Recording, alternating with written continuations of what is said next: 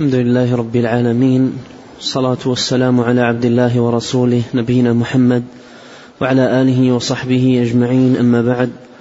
يقول الشيخ حافظ حكمي رحمه الله تعالى والذبح أي ومن أنواع العبادة الذبح نسكا لله تعالى من هدي وأضحية وعقيقة وغير ذلك.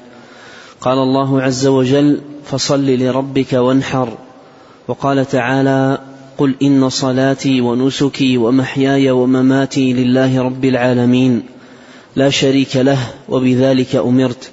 الآيات. وقال تعالى والبدن جعلناها لكم من شعائر الله لكم فيها خير فاذكروا اسم الله عليها صواف فإذا وجبت جنوبها فكلوا منها. الآيات. وفي صحيح مسلم عن علي رضي الله عنه قال حدثني رسول الله صلى الله عليه وسلم بأربع كلمات. لعن الله من ذبح لغير الله الحديث.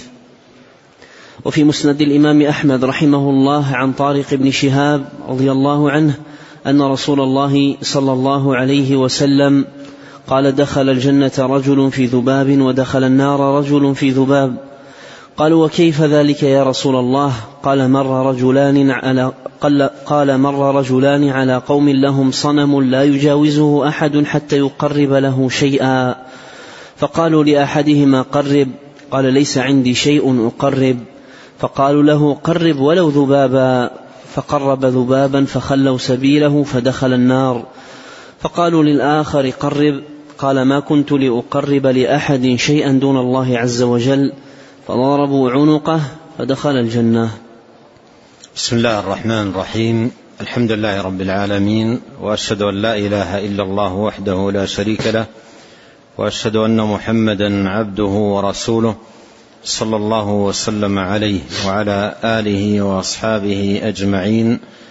اللهم علمنا ما ينفعنا وانفعنا بما علمتنا وزدنا علما وأصلح لنا شأننا كله ولا تكلنا إلى أنفسنا طرفة عين. أما بعد ذكر المصنف رحمه الله تعالى هنا من أنواع العبادة الذبح.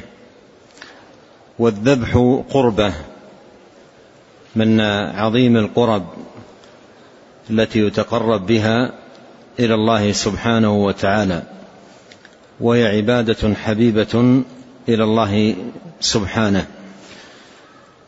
والشرك الذي يقع في هذه العبادة عبادة الذبح من جهتين من جهة التعبد ومن جهة الاستعانة. فالأصل في هذه العبادة الا تكون إلا لله لا يذبح إلا لله. وفي الحديث لعن الله من ذبح لغير الله. ومر معنا في الآية فصل لربك وانحر أي لربك مخلصا. فمن ذبح لغير الله عز وجل فقد أشرك اتخذ هذا الذي ذبح له شريكا مع الله سبحانه وتعالى لأن الذبح عبادة. قل إن صلاتي ونسكي ومحياي ومماتي لله. الذبح عبادة لا تكون إلا لله سبحانه وتعالى فمن ذبح لغير الله فقد أشرك اتخذ شريكا مع الله سبحانه وتعالى. ويقع الشرك في الذبح من جهة الاستعانة فإنه لا يذبح إلا بسم الله والبسملة هي استعانة بالله والباء في بسم الله باء الاستعانة أي أذبح مستعينا بالله سبحانه وتعالى متبركا بذكر اسمه جل في علاه. فمن ذبح باسم غير الله حتى وإن قصد بالذبيحة التقرب إلى الله فقد أشرك من هذه الجهة. ولهذا فإن الشرك في هذه العبادة يقع من من هاتين الجهتين من جهة التقرب لا يتقرب بالذبح إلا إلى الله فمن ذبح لغير الله فقد أشرك ويقع من جهة الاستعانة فمن استعان في ذبحه لذبيحته بغير الله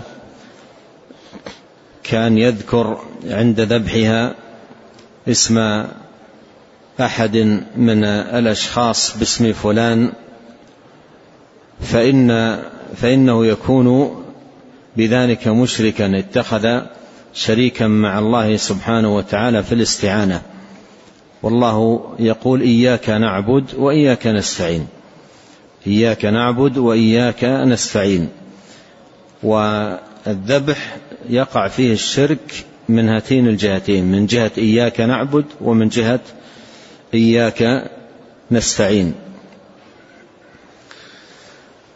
حديث علي رضي الله عنه حديث علي رضي الله عنه قال حدثني حدثني رسول الله صلى الله عليه وسلم بأربع كلمات. بأربع كلمات لعن الله من ذبح لغير الله. ثم ذكر عليه الصلاة والسلام بقية الأربع كلها لعن. لعن الله من ذبح لغير الله ولعن الله من لعن والديه ولعن الله من غير منار الأرض ولعن الله من آوى محدثا. وجميع هذه الأربع ملعون فاعلها بلعنة رسول الله صلى الله عليه وسلم. بدأ بأخطرها وهو الذبح لغير الله لأن هذا من الشرك. لأن هذا من الشرك. فالذبح قربة وعبادة لا تكون إلا لله سبحانه وتعالى. فالذبح لغير الله أخطر من الأمور المذكورات في الحديث لأنه شرك بالله عز وجل. والشرك أظلم الظلم. وأكبر الآثام من الشرك لظلم عظيم. وأورد الحديث حديث طارق بن شهاب رضي الله عنه قال وفي مسند الإمام أحمد. هكذا عزاه الإمام القيم رحمه الله تعالى إلى المسند. للإمام أحمد رحمه الله تعالى مرفوعا عن طارق بن شهاب مرفوعا. لكن الحديث ليس في مسند الإمام أحمد وإنما هو في الزهد. للإمام أحمد رحمه الله تعالى ساقه بإسناده آه، إسناد صحيح إلى طارق بن شهاب عن سلمان الفارسي. عن سلمان الفارسي آه، رضي الله عنه موقوفا موقوفا على سلمان رضي الله عنه. وفي هذا الحديث أن رجلا دخل الجنة في ذباب وآخر دخل النار في ذباب. وهذا أمر عجب. عندما يسمعه المرء يعجب كيف يكون دخول الجنة في في ذباب ودخول النار في ذباب. ثم جاء البيان في الحديث. قالوا كيف ذلك يا رسول الله؟ قال مر رجلان على قوم لهم صنم. لا يجاوزه أحد أي لا يسمحون لأحد أن يمر. إلا وقد قرب شيئا لهذا الصنم. إلا وقد قرب شيئا لهذا الصنم. لا يجاوزه أحد حتى يقرب له شيئا. فقالوا لأحدهما قرب. قال ليس عندي شيئا أقرب. ليس عندي شيئا أقرب. هنا يحتمل آه، أمران. يحتمل أن الرجل آه، لم يكره على التقريب وأن مجرد ما قالوا قرب قال ما عندي شيء. يعني كأنه يقول مستعد لكن ما عندي شيئا أقربه. يعني لم يبلغ الأمر معه إلى حد آه، الإكراه. مجرد ما قالوا له قرب قال ما عندي شيئا أقربه. قالوا قرب ولو ذبابا. فصاد ذبابا وقربه وخلوا سبيله فدخل النار. فدخل النار. هذا احتمال واحتمال وارد. والاحتمال الآخر آه، أن أن الرجل أكره أن الرجل أكره على على ذلك فقرب ذبابا. لم يصبر ويمتنع وإنما قرب عندما أكره على ذلك. فهل يؤاخذ المكره؟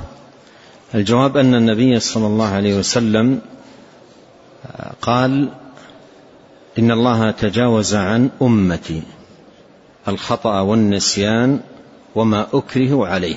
ظاهر الحديث أن من قبلنا لا يعذر بذلك.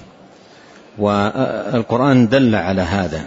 في سورة الكهف قال إنهم إن يظهروا عليكم يرجموكم أو يعيدوكم في ملتهم. ولن تفلحوا إذا أبدا. مع أن فيه إكراه قال ولن تفلحوا إذا أبدا. يرجموكم أو يعيدوكم في ملتهم ولن تفلحوا. مع الرجم الرجم إكراه.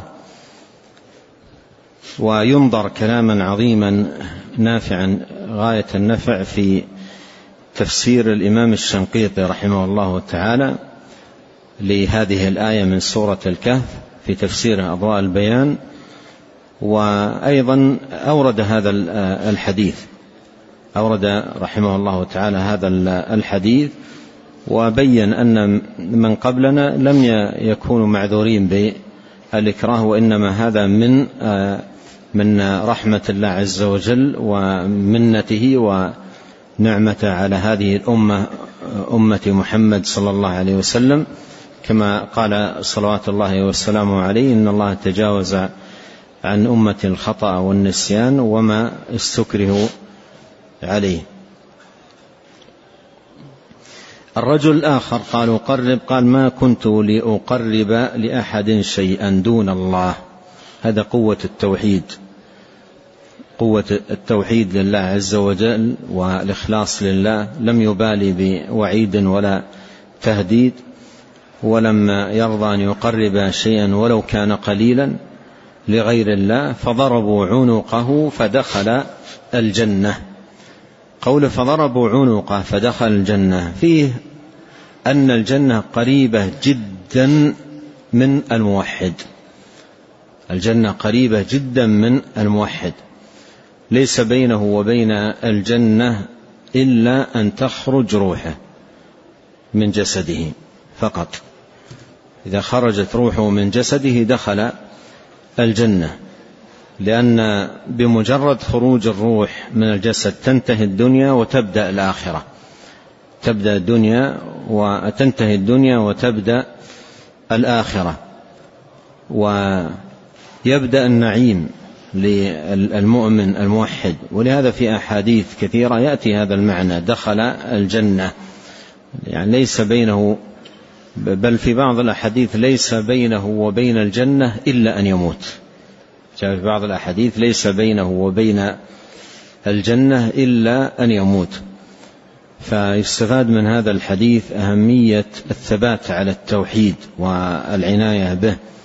وأن يكون هو المقدم فيما يعتني به المرء وفي أولويات اهتمام العبد أن يرعى توحيده وأن يحفظه من كل ما يخل به ويقدح في أصله أو يقدح في كماله.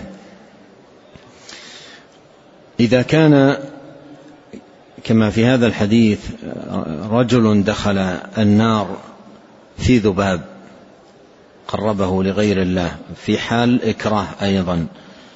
فكيف بمن يشتري أطيب الأنعام بأغلى الأثمان ويسوقها غير مكره إلى آه، قبور الأولياء ويتقرب بها إلى المقبورين ويتقرب بها إلى المقبورين.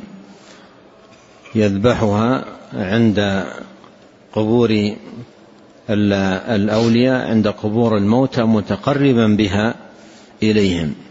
إذا كان رجل دخل في ذباب النار فكيف بمن يستثمن أو يأخذ الثمين من الأنعام ويسوقها غير مكره ويتقرب بها إلى غير الله سبحانه وتعالى. والله يقول قل إن صلاتي ونسكي ومحياي ومماتي لله رب العالمين لا شريك له وبذلك أمرت. وأنا أول المسلمين. نعم.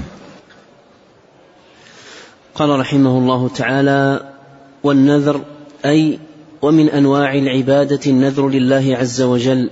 قال الله تبارك وتعالى ثم ليقضوا تفثهم وليوفوا نذورهم. وقال تعالى يوفون بالنذر ويخافون يوما كان شره مستطيرا. وقال تعالى وما أنفقتم من نفقة أو نذرتم من نذر فإن الله يعلمه. النذر عبادة.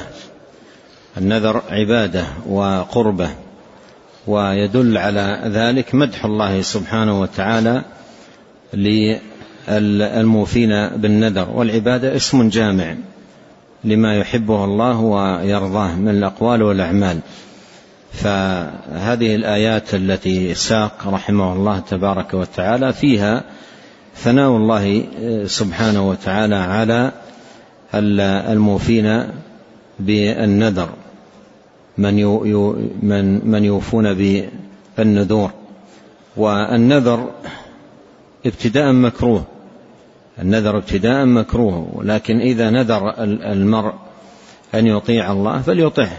النذر أن يفعل شيئا من طاعة الله عز وجل يكون بهذا النذر قد أوجب على نفسه ما لم يكن عليه وما لم يكن واجبا عليه بأصل الشرع. أوجبه على نفسه بالنذر. إذا قال نذرت لله أن أصوم ثلاثة أيام. ثلاثة أيام ليس واجبا عليه صيامها بأصل الشرع لكنها بالنذر أصبحت واجبة أصبحت واجبة عليه نذرت أن أتصدق بكذا وكذا سواء كان نذرا معلقا أو مطلقا. إن شفى الله مريضي إن حصلت كذا إن نجحت في كذا لله علي كذا. هذا النذر المعلق أو النذر المطلق. هو كله إيجاب على النفس ما, لا ما لم يكن واجبا بأصل الشرع. فهو ابتداء مكروه لكن الوفاء به واجب. والنذر عبادة عبادة وقربة من القرب التي لا لا تكون إلا لله سبحانه وتعالى. فالنذر لله عبادة والنذر لغيره شرك. نعم. قال رحمه الله تعالى وعن عائشة رضي الله عنها عن النبي صلى الله عليه وسلم قال من نذر أن يطيع الله فليطعه ومن نذر أن يعصي الله فلا يعصه. رواه الجماعة إلا مسلما. وعن عمر رضي الله عنه قال نذرت نذرا في الجاهلية فسألت النبي صلى الله عليه وسلم بعدما أسلمت فأمرني أن أوفي بنذري. رواه ابن ماجه. وقال البخاري رحمه الله باب إثم من لا ينفي بالنذر من لا يفي بالنذر. وذكر حديث عمران بن حسين رضي الله عنه عن النبي صلى الله عليه وسلم قال خيركم قرني ثم الذين يلونهم ثم الذين يلونهم. قال عمران لا أدري ذكر اثنتين أو ثلاثا بعد قرنه. قال ثم يجيء قوم ينذرون ولا يوفون ويخونون ولا يؤتمنون ويشهدون ولا يستشهدون ويظهر فيهم السمن. الشاهد من الحديث ينذرون ولا يوفون. يعني ذكرهم على وجه الذم لهم والتحذير من مسلكهم لأن الوفاء بالنذر واجب. الوفاء بالنذر واجب. إذا نذر عبد أن يطيع الله فليطعه. فليطعه اللام لام الأمر وهو للوجوب. واجب عليه أن يطيع الله سبحانه وتعالى فيما ألزم نفسه به بهذا النذر. لله علي أو نذرت أو نحو هذه الصيغ. نعم. قال رحمه الله تعالى وعن ابن عمر رضي الله عنهما أن عمر رضي الله عنه قال يا رسول الله إني نذرت في الجاهلية أن أعتكف ليلة في المسجد الحرام. قال أوف بنذرك وهو في الصحيح أيضا. ولعله هو النذر الذي في رواية ابن ماجه في رواية ابن ماجه مبهما فسرته رواية الصحيح. يقول في رواية ابن ماجه وين رواية ابن ماجه؟ التي مرت قريبا نعم. مرت معنا قبل قليل. رواية ابن ماجه وليس فيها آه، ممكن تعيد قال وعن عمر رضي الله عنه قال نذرت نذرا في الجاهلية فسألت النبي صلى الله عليه وسلم بعدما أسلمت فأمرني أن أوفي بنذري. رواه ابن ماجه. نعم هذه الرواية ليس فيها تعيين الشيء الذي نذر عمر بن الخطاب رضي الله عنه أن يفعله. فهو مبهم في الرواية الأولى. وفي هذه الرواية التي في الصحيح آه، فيه أن النذر الذي نذره هو أن يعتكف ليلة في المسجد الحرام. قال أوفي بنذرك. نذر هذا النذر في الجاهلية قبل أن يسلم. وسأل النبي عليه الصلاة والسلام بعد أن أسلم رضي الله عنه فقال أوفي بنذرك. أوفي بنذرك. نعم. قال رحمه الله تعالى ولعله هو النذر الذي في رواية ابن ماجه مبهما فسرته رواية الصحيح. وفي حديث الرجل الذي سأل النبي صلى الله عليه وسلم فقال له إن أختي نذرت أن تحج وإنها ماتت. فقال النبي صلى الله عليه وسلم لو كان عليها دين أكنت قاضية؟ قال نعم. قال فاقض الله فالله أحق بالقضاء. وغير ذلك من أحاديث الأمر بوفاء النذر عن النبي صلى الله عليه وسلم. هذه الأحاديث آه، التي فيها الوفاء بالنذر ووجوب الوفاء بالنذر والتحذير أيضا من عدم الوفاء بالنذر كلها صريحة في الدلالة على أن النذر عبادة. النذر عبادة وقربة لأن الله سبحانه وتعالى يحب الموفين بالنذر ويثني عليهم سبحانه وتعالى وكذلك الرسول عليه الصلاة والسلام في هذه الأحاديث ولها نظائر فيها الثناء على من يوفون بالنذر فهذا كله يدل على أن النذر عبادة. نعم. قال رحمه الله تعالى ومن شرط النذر لله تعالى أن يكون طاعة وأن يكون مما يطيقه العبد وأن يكون فيما يملك وألا يكون في موضع كان يعبد فيه غير الله تعالى أو ذريعة إلى عبادة غير الله تعالى. ولمن كان معلقا بحصول شيء فلا يعتقد الناذر تأثير النذر في حصوله. هذا جمع حسن جدا لشروط النذر مع سوق الأدلة عليه. ذكره أولا ثم بدأ يسوق الأدلة عليه على حسب الترتيب الذي ذكره رحمه الله. فيقول من شروط النذر آه، لله تعالى أن يكون طاعة. هذا الأول. والثاني أن يكون مما يطيقه العبد. هذا الثاني. وأن يكون فيما يملك. هذا الثالث. وألا يكون في موضع كان يعبد فيه غير الله. هذا الرابع. أو ذريعة إلى عبادة غيره غير الله.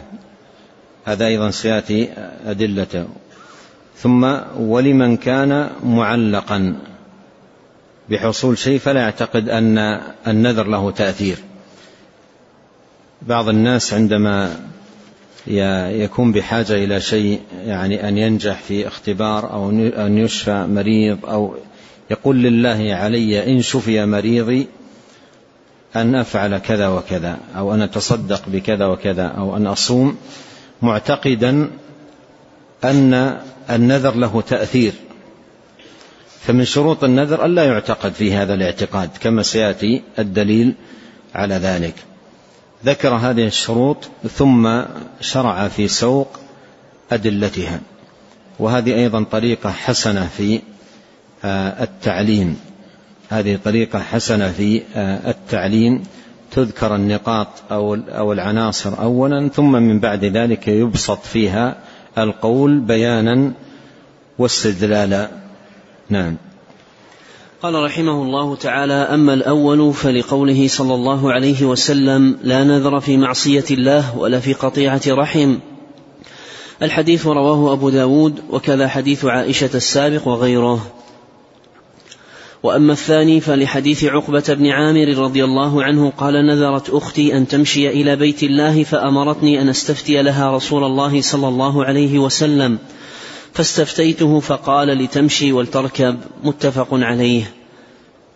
وعن ابن عباس رضي الله عنهما قال بينما بينما النبي صلى الله عليه وسلم يخطب إذ هو برجل قائم فسأل عنه فقالوا أبو إسرائيل نذر أن يقوم فلا يقعد ولا يستظل ولا يتكلم ويصوم.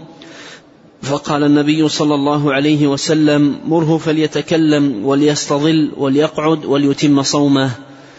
فأمر صلى الله عليه وسلم بترك ما لم يكن مطيقه ولم يكن مشروعا وأمره بإتمام الصوم لكونه يطيقه ولكونه مشروعا. نعم من الشروط شروط النذر أن يكون مما يطيقه. المرء. فإذا نذر المرء أن يفعل شيئا مما لا, لا يطيقه فلا يفي بهذا النذر. لا لا يفي بهذا النذر لأنه نذر ما لا يطيق. وليس له أيضا أن أن ينذر ما لا يطيق. أن ينذر أن لا يتكلم أو أن يقوم يوما كاملا أو أن يمشي مسافة بعيدة يقطعها مشيا أو نحو ذلك. فالله سبحانه وتعالى ما جعل على العباد من حرج فيما شرعه سبحانه وتعالى لهم. فأن أن يكون مما يطيقه. وهذا الرجل الذي نذر ألا أن يقوم فلا يقعد وألا يستظل ولا يتكلم ويصوم. هذه أربعة. المشروع منها واحد وهو الصيام. ولهذا أمره بترك الثلاث التي هي لا يطيقها وليست مشروعة وأمره بأن يفعل النذر المشروع الذي هو الصيام. ولهذا ما يستفاد من هذا الحديث أن الإنسان لو نذر أمورا منها ما يشرع ومنها لا يشرع يجب عليه أن يترك هذا الذي لا يشرع لأنه لا يتقرب إلى الله سبحانه وتعالى إلا بما شرع. لا يتقرب إلى إلى الله سبحانه وتعالى إلا بما شرع. و ولو كان أيضا بالنذر من نذر أن يفعل بدعة من البدع لا يجوز له أن يفعلها لكونه يقول نذرت أو هذا نذر عليه لا يجوز له أن أن يفعلها. لأن النبي صلى الله عليه وسلم قال من عمل عملا ليس عليه أمرنا فهو رد. فلا يقول إن أني نذرت ذلك وقلت لله علي أن أفعل ذلك حتى وإن قال ذلك لأن العمل في أصله ليس مشروع من البدع فلا يجوز أن يفعله حتى وإن نذر حتى وإن نذر كما يفيد ذلك هذا الحديث. ولعموم قوله عليه الصلاة والسلام من عمل عملا ليس عليه أمرنا فهو رد. نعم. قال رحمه الله تعالى وأما الثالث فلقوله صلى الله عليه وسلم لا وفاء لنذر في معصية الله ولا فيما لا يملك ابن آدم ابن آدم. رواه أبو داود وغيره وإسناده صحيح. وأما الرابع فلحديث ثابت بن الضحاك أن رجلا أتى النبي صلى الله عليه وسلم فقال إني نذرت أن أنحر إبلا ببوآنة. فقال كان فيها وثن من أوثان الجاهلية يعبد؟ فقالوا لا. قال فهل كان, في فهل كان فيها عيد من أعيادهم؟ قالوا لا. قال أوف بنذرك فإنه لا وفاء لنذر في معصية الله ولا فيما لا يملك ابن آدم. علق الجواب بالسؤال. فبعد هذا الاستفصال أجاب أوف بنذرك. أوف بنذرك أي ما دام أن المكان خاليا من هذه الأشياء. وتعليق الجواب بهذا الاستفصال دليل على أن وجود هذه الأشياء مانع. إذا كان الإنسان نذر النذر طاعة لكن في مكان يعصى فيه غير الله أو مكان يعبد فيه غير الله سبحانه وتعالى فلا وفاء. لأن النبي صلى الله عليه وسلم قيد الجواب بهذا الاستفصال الذي ذكر. أكان فيه عيد من أعيادهم ما كان فيه وثن من أوثانهم؟ قال لا. وهذا من باب سد الذرائع. نعم. قال رحمه الله تعالى وفي سد الذرائع إلى ذلك حديث النهي عن عن اتخاذ القبور مساجد ولعن من فعل ذلك كما سيأتي إن شاء الله تعالى. قال وأما الخامس فعن ابن عمر رضي الله عنهما أن النبي صلى الله يعني عليه هذا الحديث حديث ثابت بن الضحاك نص في المسألة. لكن هناك أحاديث عامة في سد الذرائع. يعني هذا من سد الذرائع لكن نص في المسألة فاقتصر على ذكره. نعم. وأشار إلى أن هناك حديث كثيرة في هذا الباب باب سد الذرائع وحماية المصطفى صلى الله عليه وسلم جناب التوحيد. قال رحمه الله تعالى وأما الخامس فعن ابن عمر رضي الله عنهما أن النبي صلى الله عليه وسلم قال إن النذر لا يقدم شيئا ولا يؤخره. وإنما يستخرج بالنذر من البخيل وهو في الصحيح. وفي رواية عنه نهى النبي صلى الله عليه وسلم عن النذر وقال إنه لا يرد شيئا ولكنه يستخرج يستخرج به البخيل. قال وفيه عن يستخرج به من. أحسن الله إليكم قال وفيه عن أبي هريرة رضي الله عنه قال قال النبي صلى الله عليه وسلم لا يأتي ابن آدم النذر بشيء ولكن يلقيه النذر إلى القدر قد قدر له فيستخرج, فيستخرج الله به من البخيل فيؤتي عليه ما لم يكن يؤتى عليه من قبل. وغير ذلك من الأحاديث وفيما ذكرنا كفاية إن شاء الله تعالى. نعم يعني هذه كلها دليل للأمر الأخير ما ذكره من شروط النذر ألا يعتقد في النذر المعلق بشيء أن النذر له تأثير في وقوع ذلك الشيء وحصوله. فقد صح عن نبينا عليه الصلاة والسلام أنه قال لا يقدم شيئا ولا يؤخر. وفي الحديث الآخر قال إنه لا يرد شيئا لا يرد شيئا. من ينذر معتقدا تأثير النذر في في جلب النفع أو دفع الضر فهذه الأحاديث دليل على عدم صحة هذا المعتقد. نعم. قال رحمه الله تعالى وغير ذلك أي من العبادات الظاهرة والباطنة والتسبيح والتحميد والتمجيد والتهليل والتكبير وتلاوة القرآن وتدبره وتعلمه وتعليمه وسائر الأذكار المشروعة ومحبة الله ورسوله والمؤمنين والحب في الله والبغض فيه والموالاة والمعاداة لأجله وغير ذلك من العبادات التي لا تخرج عن تعريفنا السابق بأن العبادة اسم جامع لكل ما يحبه الله ويرضاه من الأقوال والأعمال الباطنة والظاهرة وأن مناطها الذي لا قوام لها إلا به هو كمال الحب وغايته مع غاية الذل ولا تسمى عبادة إلا مع ذلك كله. فالمحبة وحدها التي لم تكن التي لم يكن معها خوف ولا تذلل كمحبة المطعم والمشرب والأهل والمال والولد وغير ذلك ليست بعبادة. وكذلك الخوف بدون محبة للمخوف منه كالخوف من عدو أو غرق أو حرق أو حرق ونحو ذلك أو حرق أو نحو ذلك لم يكن عبادة. فإذا اجتمعا في العمل كان عبادة. إن كانت لله فهو التوحيد الذي هو أشرف المطالب وإن كانت لغيره فالشرك الأكبر المخلد صاحبه في النار والعياذ بالله. قال ولذا قلنا وصرف بعضها أي شيء منها قل أو كثر لغير الله كائنا من كان من ملك أو نبي أو ولي أو قبر أو جني أو شجر أو حجر أو غيره كل ذلك شرك أكبر وذاك إشارة إلى الشرك هو أقبح المناهي أي على الإطلاق قال الله عز وجل ومن أضل ممن يدعو من دون الله من لا يستجيب له إلى يوم القيامة وهم عن دعائهم غافلون. الآيات أي لا أحد أضل منه. أي أن الاستفهام بمعنى النفي في الآية من أضل الاستفهام هنا بمعنى لا أضل بمعنى النفي نعم. أحسن الله قال رحمه الله تعالى وقال تعالى ومن يدع مع الله إلها آخر لا برهان له به فإنما حسابه عند ربه إنه لا يفلح الكافرون. وقال الله عز وجل إن الشرك لظلم عظيم.